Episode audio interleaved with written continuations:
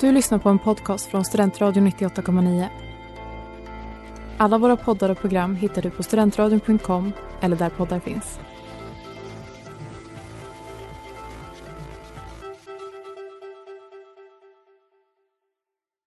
Första, andra, tredje. Hur mycket får jag för kommoden i tidigt 1700-tal? 50 kronor, bättre kan ni. Förlåt, jag har 75. Den här är superintressant. Och den är rolig att sälja på auktion. Ska vi säga 200 kronor, 900, 1000, 1100, 1200, 1300, 1400, 1500, 1600, 1700, 1800, 1900, 2223. konst av hög kvalitet och nivå. Lite som Rembrandt eller? Hej och varmt välkomna till det första avsnittet av konsthistoriepodden Vernissaget. Milton, vi har en podd. Jajamän, det stämmer. Det får man ändå säga är lite unikt med tanke på att vi ändå är först. Ja, inte i Sverige då, men eh, Nej, det känns som att i Sverige så är vi ju sist. ja precis. Men eh, vi är först här i alla fall på studentradion. Mm, stämmer mycket väl. Så Milton, ska vi börja med att berätta lite vad vår podd ska handla om innan vi presenterar oss själva? Ja, det låter som en eh, strålande idé. Det är så att jag, alltså när man oftast stöter på människor som, jag vet att det händer dig också eh, ofta Ruben, men när man hör att vi pluggar konstvetenskap eh, och arbetar inom konstbranschen, Mm så känns det som att många säger att de tycker väldigt mycket om konst, men att det är på tok, att de kan få på tok för lite om det. Alltså att det är, att det är svårt att angripa. Just det, just det. Och det känns som en, en god idé för oss att försöka liksom introducera våra lyssnare till det här ämnet konsthistoria. Ja men precis, och det är ju många som ser konsten som något väldigt komplicerat och pretentiöst. Och därför vill vi med den här podden föra konsthistorien ut i dunklet och in i er, våra lyssnares medvetanden. Men eh, ska vi introducera oss själva lite? Milton, vem eh, är du? Ja, men jag heter då som sagt Milton och jag har eh, precis färdigställt min kandidatexamen i konstvetenskap här på Uppsala universitet. Och eh, parallellt med det här så jobbar jag inom auktionsbranschen. Tidigare har jag skrivit både B och C-uppsats om landskapsarkitektur och trädgårdshistoria, där den senare uppsatsen behandlade Uppsalas akademiska trädgårdar från 1600-talet till idag. Min B-uppsats däremot har undersökt min hemstad Enköping och deras eh, trädgårdsliv. Men eh, med framförallt fokus på de holländska stilinfluenserna i fallet Drömparken då. Eh, nu läser jag lite konstvetenskapliga masterkurser på samma universitet, det vill säga Uppsala universitet. Vem är du Ruben? Jo, jag har också skrivit klart min C-uppsats nyligen och den handlade om outsiderkonstnärer, alltså konstnärer som inte är skolade. Jag har alltid varit mest intresserad av bildkonst, främst modern 1900-talskonst, men på senare tiden har jag blivit mer och mer fascinerad av det äldre måleriet.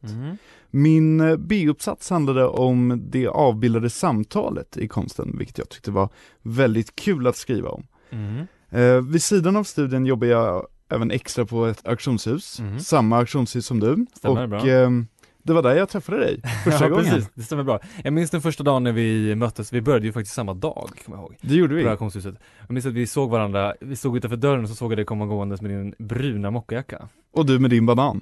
och jag med min banan. Det var så kul för att i, varje dag, till en början åt jag, hade jag, satt jag åt en banan när Mm. Ruben kom från bussen. Det var lite kul, det blev mitt signum lite grann kanske. Just det.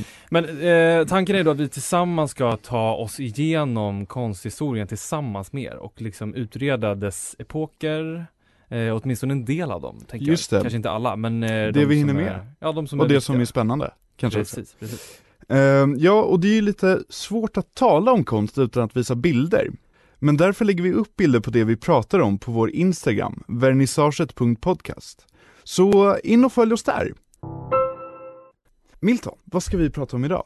Nej men vi, vi satt och tänkte lite grann kring vad vi skulle börja med och nu har vi kommit fram till att vi börjar den här konstresan med att kika på den västerländska konstens urmoder, det vill säga antiken. Men då framförallt antikens Grekland och Rom och deras skulpturkonst. Eh, jag tycker att antiken är väldigt intressant och det har ju om inte annat varit helt avgörande för senare konst. Jag tänker på antikens återfödelse under renässansen till Mm. exempel, men också arkitektoniska element som egentligen har präglat hela arkitekturhistorien. Just det. Alltså till exempel ett element som kolonnen återfinns ju på extremt många platser genom arkitekturhistorien egentligen. Mm. Och eh, nu när Milton pratade lite om antiken så kanske det var många av er lyssnare som tänkte framför er ett stort torg med vita byggnader Ja, och eh, precis. fina, fina människor som var klädda i, i tågor. Ja. Men eh, så såg det egentligen inte ut, utan antiken var väldigt smutsig och stökig och inte alltid så vacker. Och jag fick faktiskt tips av min professor när jag läste konst A, att om man vill lära känna antiken, hur den egentligen såg ut, då ska man spela ett tv-spel, nämligen eh, Assassin's Creed Odyssey. Okej. För där får man möta det riktiga antiken. Ah. Mm. Om vi ska börja lite kronologiskt så är ju eh, antiken en otroligt lång period, alltså den sträcker Mm. sig under flera tusen år. Och vi ska inte nämna alla perioder som hela antiken omsluter, men vi tar vår början i den så kallade mörka eran som ägde rum år 1100 och 800 f.Kr. och nu talar vi såklart Grekland. Den mörka tiden kan ungefär jämföras med eh, medeltiden eftersom den ägde rum mellan två perioder som nu i efterhand klassas som väldigt konstnärligt berikande. Före den mörka eran bestod antika Grekland av små samhällen som Minoa, Kykladerna och Mykene som blomstrade och skapade helt fantastisk konst. Och efter den mörka eran började de första grekiska stadssamhällena komma till liv vilket vi snart ska berätta mer om. Under den antika medeltiden lägger de grekiska samhällena dock inte ner så mycket tid och pengar på konsten som de gjorde tidigare efter. Efter denna tid kommer den geometriska eran, där keramiken är i fokus. Och den geometriska eran följs av de grekiska stadssamhällena som delas in i tre olika stilar. Och den påbörjas av den arkaiska stilen, som också betyder den gamla stilen. Arkaiska är synonymt med den gamla. Och den arkaiska tiden hade sina glansdagar då mellan år 650 och 480 f.Kr. Under denna tid börjar de grekiska samhällena handla mer och mer med andra kulturer och får på så sätt ett väldigt stort kulturellt utbyte. Konsten, som under denna tid bestod av statyer föreställande män, som kallas för korus, och statyer föreställande kvinnor, kore, kan tyckas vara väldigt stel och personlighetslösa. Men om man jämför den med konsten som skapades under tidigare grekiska kulturer kan den arkaiska stilen betraktas som bra mycket mer levande och uttrycksfull. Bland annat brukar statyer från denna tid ha ett väldigt nöjt och ibland lite mystiskt leende som har fått det självklara namnet det arkaiska leendet. Mm, just det. Den här arkaiska stilen efterföljs ju av det man kallar för klassisk stil.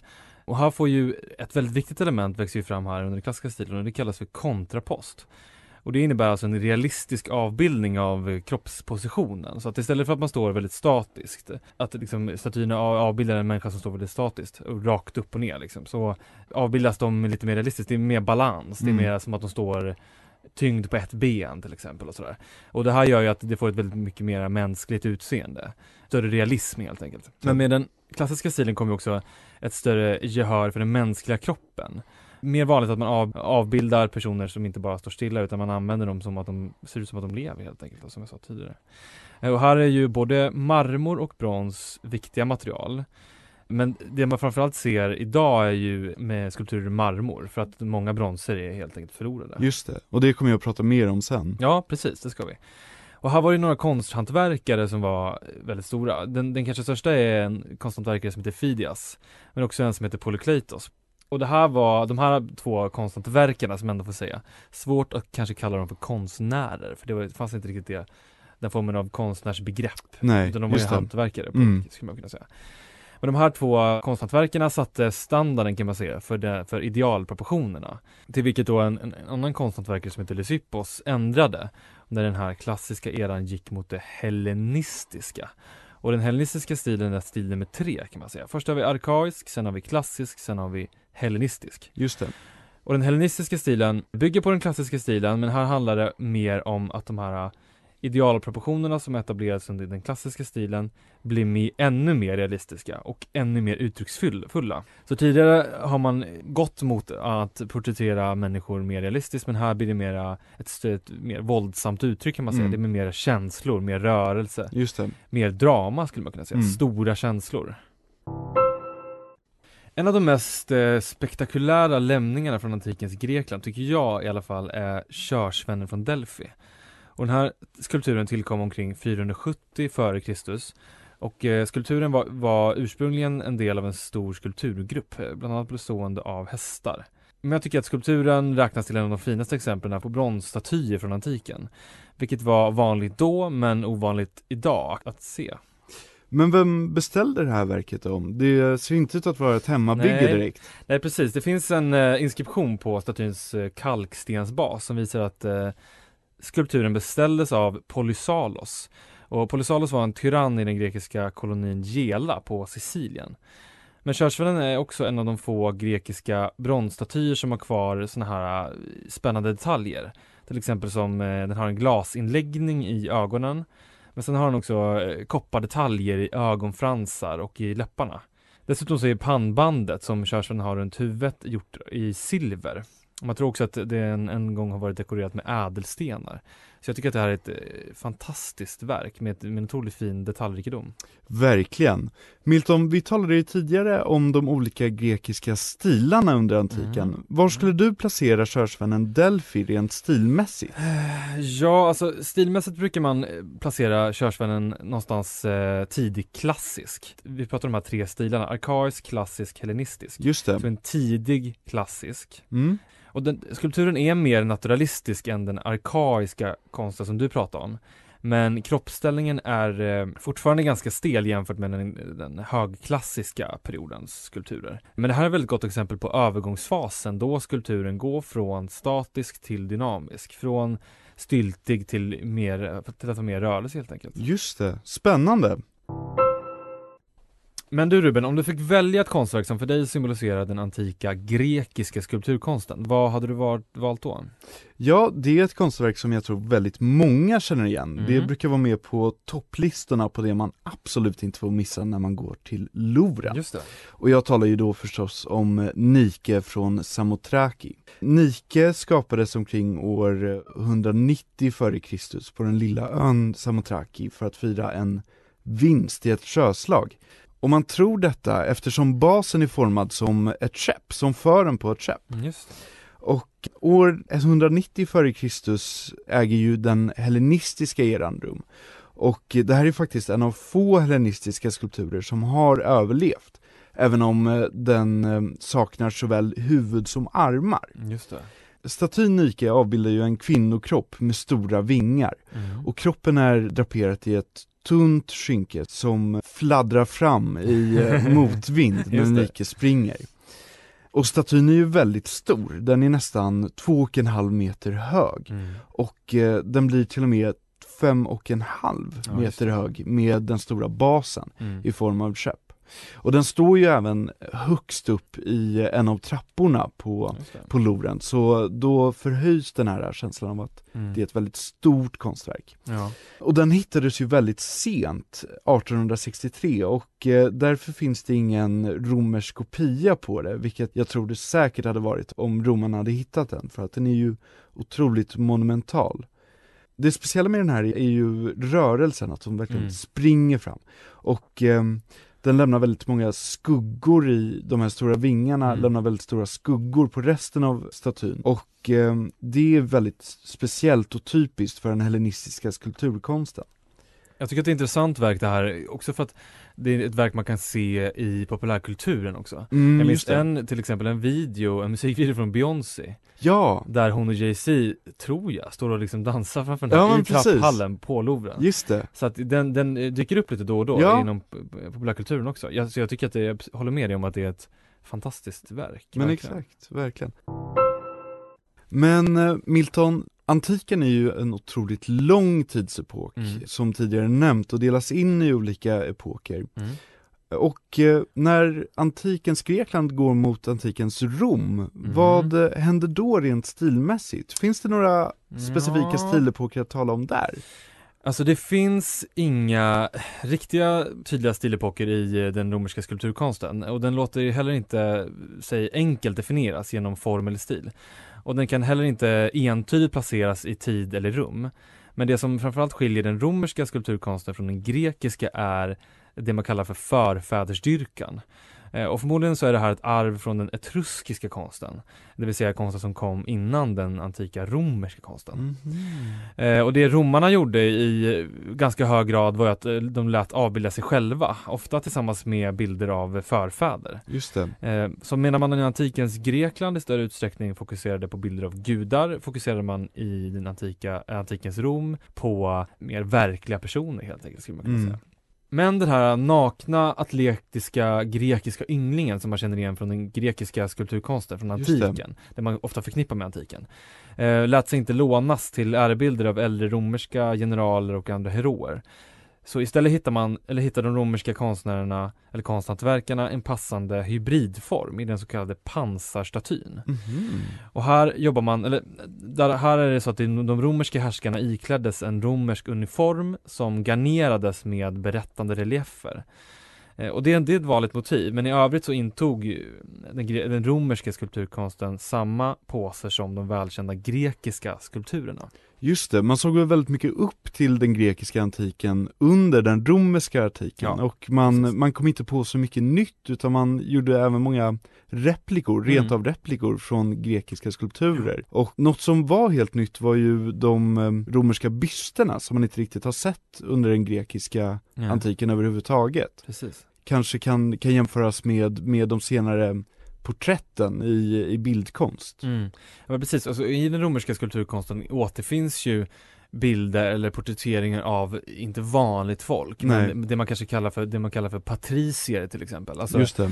eh, ja, man skulle kunna säga att det är någon form av adel, alltså Mm. någon form av högre, övre samhällsskikt. Jag tänker senatorer och generaler precis. och Medan man i den grekiska skulpturen mera fokuserade på gudar som jag sa tidigare. mm, just det. Ja, vi pratade lite grann om byster tidigare, den romerska skulpturkonstens pionjärskap. Alltså men vad, vad, bör, vad gör de nytt helt enkelt? Har du, nå- har du något gott exempel där? Jo, om man går runt på paradgatorna i valfri europeisk huvudstad är det svårt att undvika en staty på en ridande härskare. I dagens samhälle är de lika självklara som omdebatterade. Men det som många inte vet är att de finns tack vare en medeltida missuppfattning.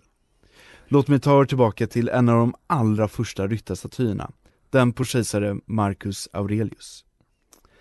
Marcus Aurelius ryttarstaty restes omkring 175 efter Kristus och är gjord i brons. Den avbildar kejsare Aurelius som en väldigt lugn men bestämd gestalt och skapades som en dåtida propagandabild. Vid tiden då den här statyn restes var Roms invånare rätt så vana vid att se avbildningar av sina kejsare och generaler ridande till häst. Det fanns hela 20 stycken ryttarstatyer i Rom. Det är dock endast Marcus Aurelius ryttarstaty som finns kvar än idag. Men, men hur kommer det sig? Har du någon idé? Jo, det är så att brons hade fördelen, eller nackdelen om du frågar en konsthistoriker, att användas till väldigt, väldigt mycket. Därför smälte man ner bronskulpturer som man inte tyckte var särskilt speciella eller vackra eller betydelsefulla för att användas till saker som mynt, rustningar eller vapen. Just. Men just denna statyn på Marcus Aurelius skonades från att smältas ner eftersom man på medeltiden trodde att statyn föreställde kejsare Konstantin, som då var den första kristna kejsaren. Därför tyckte man under den mycket religiösa medeltiden att statyn var för viktig att smälta ner. När man under renässansen byggde om Kapitolium valde man att flytta dit statyn som man nu hade förstått var Marcus Aurelius. Och på Kapitolium fick den stå på en marmorsockel ritad av ingen mindre än Det Michelangelo. är intressant det där, för det är också Michelangelo som har ritat det kapitolinska torget. Ja men precis. också byggnaderna på Kapitolium. Ja, Efter vissa, men han är, det är en väldigt eh, intressant plats ja, generellt. jo men det är det ju verkligen. Mm. Och där stod den ända fram till 1981, när man bytte ut den mot en replika och placerade originalet inne i Kapitolmuseet. Men eh, Milton, nu har vi ju snackat eh, porträtteringen av eh, kejsar Marcus Aurelius. Mm. Men hur såg, hur såg kejsarporträtten ut efter den här perioden? Ja, eh, man pratar ju då om den senromerska skulpturkonsten. Just det. Och det, det är också en intressant eh, tidsperiod tycker jag. Jag tänker till exempel på den här skulpturgruppen över Konstantin, kejsare Konstantin som du pratade tidigare om. Just det. Eh, som då kallas Konstantin den store. Mm. Eh, och den skulpturgruppen finner man på också de kapitolinska museerna, precis som ryttarstatyn över Marcus Aurelius. Eh, och jag tycker att det här är en helt eh, makalös pjäs. Och inne på Kapitolinska museerna i Palazzo de Conservatori finner man på den här gården delar i alla fall av den här 12 meter höga kolossalstatyn av Konstantin. Eh, som då från början stod i hans eh, basilika på Forum. Just det. Den här skulpturgruppen föreställer som sagt kejsare Konstantin och han är ju då känd för att ha tillåtit kristendomen i romarriket, vilket senare under samma århundrade ledde till att kristendomen blev statsreligion. Eh, Men han är också känd för att ha grundat den nya huvudstaden Konstantinopel, det vill säga dagens Istanbul. Och det här sker då år 325 i samband med att han flyttar påveämbetet dit helt enkelt. Men Milton, det här är en otrolig pjäs. Ja det är det verkligen. Och ehm, jag känner igen den här. Ja, Men eh, inte från någon kurs, inte från någon bok, men från en film. Ja men precis, alltså den här är precis som eh, Nike från Samothraki eh, kommer ju i populärkulturen lite då då. Mm. Och det finns en film då som jag håller väldigt nära hjärtat som heter The Talented Mr Ripley som baserar sig på en bok av Patricia Highsmith. För övrigt en jävligt trevlig film om man gillar Italien. Mm. Eh, och där åker den här huvudkaraktären Tom Ripley till de kapitolinska museerna bara för att se den här skulpturen. Eh, så det är inte bara jag som gillar den menar jag. Vi, och vi bägge ska ju till Rom eh, ganska snart i slutet på april. Och jag har i alla fall den här på min to-do-list så det ska bli fantastiskt kul. Det tycker jag med. Ja, men hur ska vi sammanfatta det här kalaset nu Ruben? De här 900 åren eller vad det är av skulpturkonst? Ja, det är en otroligt lång period, men eh, sammanfattningsvis kan man väl säga att den eh, arkaiska epoken var eh, väldigt stolpig, men ändå Mm. mycket mer mänsklig än Mm. tidigare. Den klassiska la man mycket mer tid och fokus på kroppen, hur den skulle se Mm. naturalistisk ut, Mm. så mycket som möjligt. Medan man under den hellenistiska tänkte mer på känslorna och ville uttrycka dem i konsten. Just det. Men Milton, kan man sammanfatta den romerska tiden på något bra sätt då? Mm, det är svårare att sammanfatta den romerska skulpturkonsten känner jag än den grekiska. Det har ju med konsthistorieskrivningen att göra, att, det. att konstvetare, framförallt under 1800-talet, har Mm. tillskrivit den grekiska skulpturkonsten de här olika epokerna, de Ja, olika det- indelningarna. Det var ju ingen, Polykleitos sa ju inte liksom, jag är en klassisk eh, Nej, absolut inte. skulpturskapare eller Precis, precis. Så att den här, det här har ju tillkommit senare när man har tillskrivit Mm. olika värden och sådär. Eh, Men den sk- romerska skulpturkonsten, ja det handlar ju mer om för, förfädersstyrkan och mer om att porträttering av vanliga människor så att säga, inte gudar då helt enkelt. Nej, Som man gör i den grekiska men levande människor. Levande människor som har funnits på riktigt om man Ja. får säga så. Mm. Det kanske kommer någon Kanske eh, inte så vanliga, de, Nej. de var ju generaler och, och kejsare Precis, fram. antingen det eller adel om man Ja, säger just det. Eller liksom Just det. eh, någon form av överklass eller vad Mm. man ska kalla det Så det, det utmärker den romerska skulpturkonsten väldigt väl tycker jag Mm. Ja, men det är ju så då som du sa tidigare Ruben om att det är väldigt svårt i, vi pratar ju, vi pratar ju radio här, vi pratar Ja. i en podcast, svårt att det. se det framför sig om man inte har sett det tidigare Men vi kommer ju då som sagt att lägga ut alla bilder på vår Instagram där man också kan Precis. se vad det är vi talar om helt Mm. enkelt Så in där och följ oss på vernissaget.podcast på Exakt. Instagram så får ni se mer av oss där och ja, så får, jag, får vi säga tack för att ni lyssnade helt enkelt då. Tusen tack! Och eh, på återseende hoppas jag Det tycker jag med. Tack tack! Första, andra, tredje. Hur mycket får jag för kommoden i tidigt 1700-tal? 50 kronor, bättre kan ni, förlåt, jag har 75. Den här är superintressant. Och den är rolig att sälja på auktion. Ska vi säga 200 kronor, 900, 1000, 1100, 1200, 1300, 1400, 1500, 1600, 1700, 1800, 1900, 2223. Konst av hög kvalitet och nivå. Lite som Rembrandt eller?